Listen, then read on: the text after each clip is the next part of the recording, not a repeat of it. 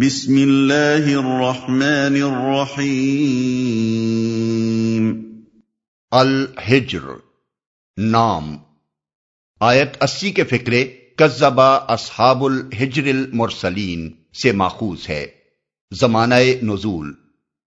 مضامین اور انداز بیان سے صاف صاف مترشح ہوتا ہے کہ اس سورے کا زمانہ نزول سورہ ابراہیم سے متصل ہے۔ اس کے پس منظر میں دو چیزیں بالکل نمایاں نظر آتی ہیں۔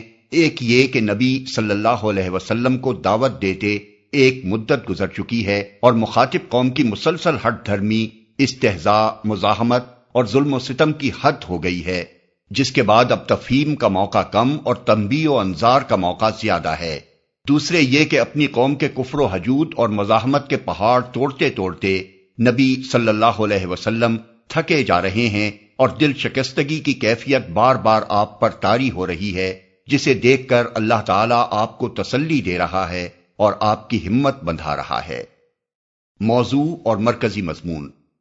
یہی دو مضمون اس سورے میں بیان ہوئے ہیں یعنی تمبی ان لوگوں کو جو نبی صلی اللہ علیہ وسلم کی دعوت کا انکار کر رہے تھے اور آپ کا مذاق اڑاتے اور آپ کے کام میں طرح طرح کی مزاحمتیں کرتے تھے اور تسلی و ہمت افزائی آ حضور صلی اللہ علیہ وسلم کی۔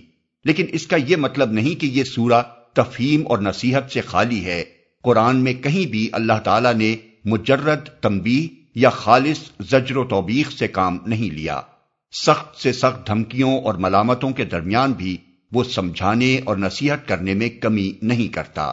چنانچہ اس سورے میں بھی ایک طرف توحید کے دلائل کی طرف مختصر اشارے کیے گئے ہیں اور دوسری طرف قصہ آدم و ابلیس سنا کر نصیحت فرمائی گئی ہے۔